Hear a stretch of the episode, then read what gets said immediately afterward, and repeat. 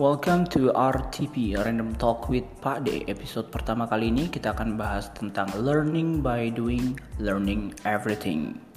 Selamat menikmati.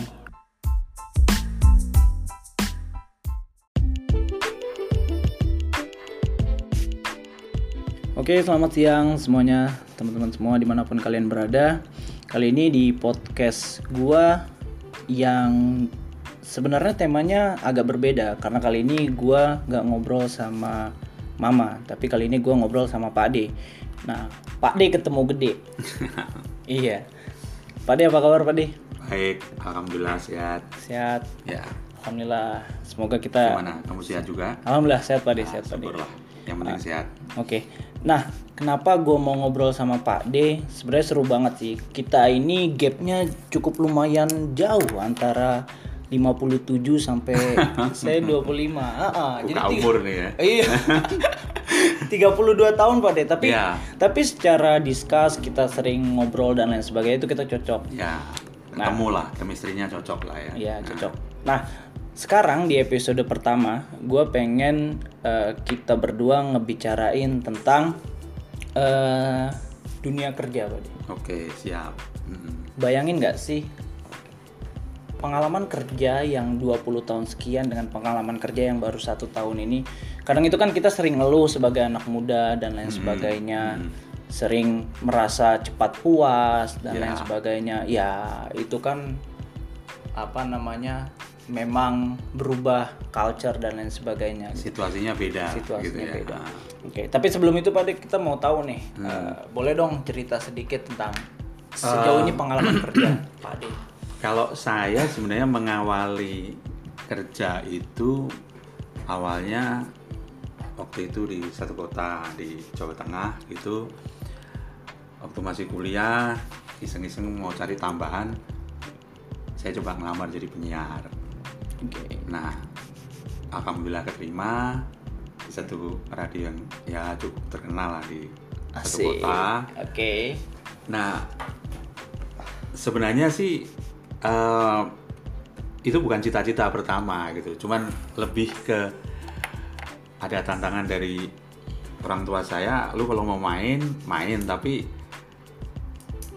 Cari kerja. cari kerja Oke. biar artinya lu bisa bayar sendiri kuliah dan waktu itu kuliah juga belum mahal kan karena Belum kita saya di sekarang. negeri universitas negeri dan murah akhirnya itu tantangan dan saya lakukan itu ya alhamdulillah keterima terus ya jadilah penyiar ya seperti sekarang ini kalau dulu saya wawancarin seseorang Iya, iya. sekarang gantian saya diwawancarain nih Saya ceritanya gitu deh Pak. Nah, Oke. Nah, itu berjalan sekitar ya hampir lima tahun lah ya. Pada saat yang bersamaan pas em, saya jadi penyiar itu sebenarnya kan kerjaannya sama lah kita wawancara gini, kita ngobrol, kita Oke. ini ditawarin ada satu temen untuk jadi wartawan juga semacam koresponden gitu Oke. dan bidangnya jauh dari hobi saya kebetulan saya hobi musik kalau saya jadi penyiar kan masih Ya, ya. masuk akal lah ya Ya. masih nyambung itu jadi wartawan otomotif Oh. yang sebenarnya jauh cuman dunia tulis menulis saya rada ngerti nggak nggak Familiar pinter ya. banget familiar Artinya ya. artinya bisa dari transisi yang voice, Ya, vokal voice itu lebih kepada ke situ tulis kan. menulis. Ah, ah. Saya nggak begitu nggak nggak bermasalah. nggak terlalu ini cuman yang jadi masalah kan masalah otomotifnya Oh, industrinya ya.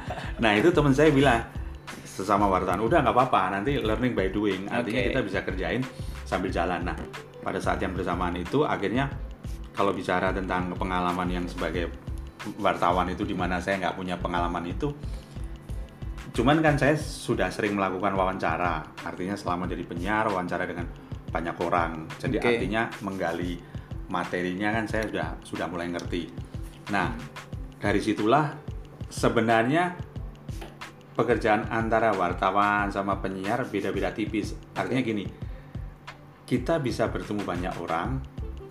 Satu itu. Kedua dari ketemu banyak orang itu kita belajar banyak hal. Hmm. misalnya saya ketemu pembalap.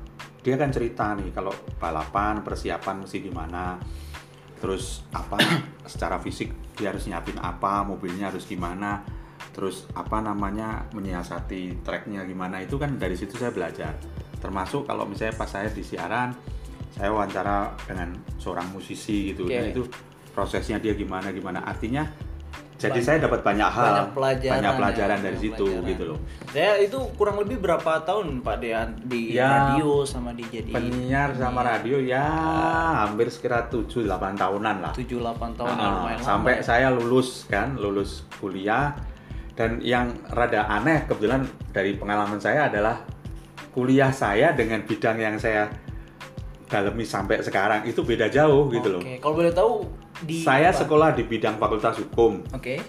ya kan kebetulan hukumnya hukum internasional. Internasional. Nah, Oke. tapi pekerjaan pertama saya adalah broadcast kan karena di radio kemudian sempat mencicipi jadi koresponden Oke. sekitar hampir lima tahun juga Oke. terus pada saat yang bersamaan ada tawaran jadi pengajar Pengajar. di Bimbel. Nah, bimbel. Oh, nah karena tuh kerjaannya juga ngomong ya kan jadi buat saya ya oke lah gitu Ya, kan Jadi Masalah- kalau kalau saya tangkap ini Pak De kayaknya suka sharing ya. Ya. Suka menimba ilmu terus juga sharing sama siapa pun, siapa pun belajar ya. dari karena semua belajar kita Good. artinya gini saya selalu menekankan bahwa belajar itu selama hidup deh supaya kita wawasannya jadi luas Hmm. artinya termasuk dengan yang muda-muda kita harus belajar karena Ya. eh, banyak hal yang kita mungkin dulu tahu tapi sekarang berubah kan Ya. nah itu anak-anak muda yang tahu Ya, nah kita oke. mesti dengerin itu nah itu yang akhirnya mungkin karena saya dulu basicnya penyiar dan sering ketemu anak-anak muda pendengar gitu Ya. dan saya ngikutin mereka akhirnya sekarang saya lebih gampang Ya. untuk ngikutin gaya anak-anak sekarang ngikutin dengerin gitu sih Keren sih artinya eh, apa namanya? Kita nggak menutup diri kita untuk belajar apa pun dari siapa pun Ya. karena nggak banyak nggak sedikit juga pada yang Hmm. ternyata eh, apa namanya teman-teman saya atau beberapa rekanan saya itu ah udahlah gue cukup belajar ini aja gue gue nggak tahu tuh masalah politik Ah, gue tuh ah nggak. males kalau ngomong ini Hmm. dan lain sebagainya ya sehingga ya udah akhirnya dia yang membatasi bagaimana dia segitu belajar aja ya kalau saya kebetulan tipe ke mungkin saya generalis ya artinya banyak hal yang saya Oke. tahu bukan yang Spesialis. seorang spesialis jadi Tapi itu pilihan sih ya. ya pilihan akhirnya jadi buat saya jadi open minded kan artinya kita mesti uh, lihat banyak hal dengerin banyak hal supaya ya mungkin karena saya penyiar Ya. wartawan itu jadi ada basic itu sehingga harus mendengarin banyak hal supaya waktu kita misalnya kayak gini wawancara ngobrol itu jadi asik gitu Iya nggak kerasa kan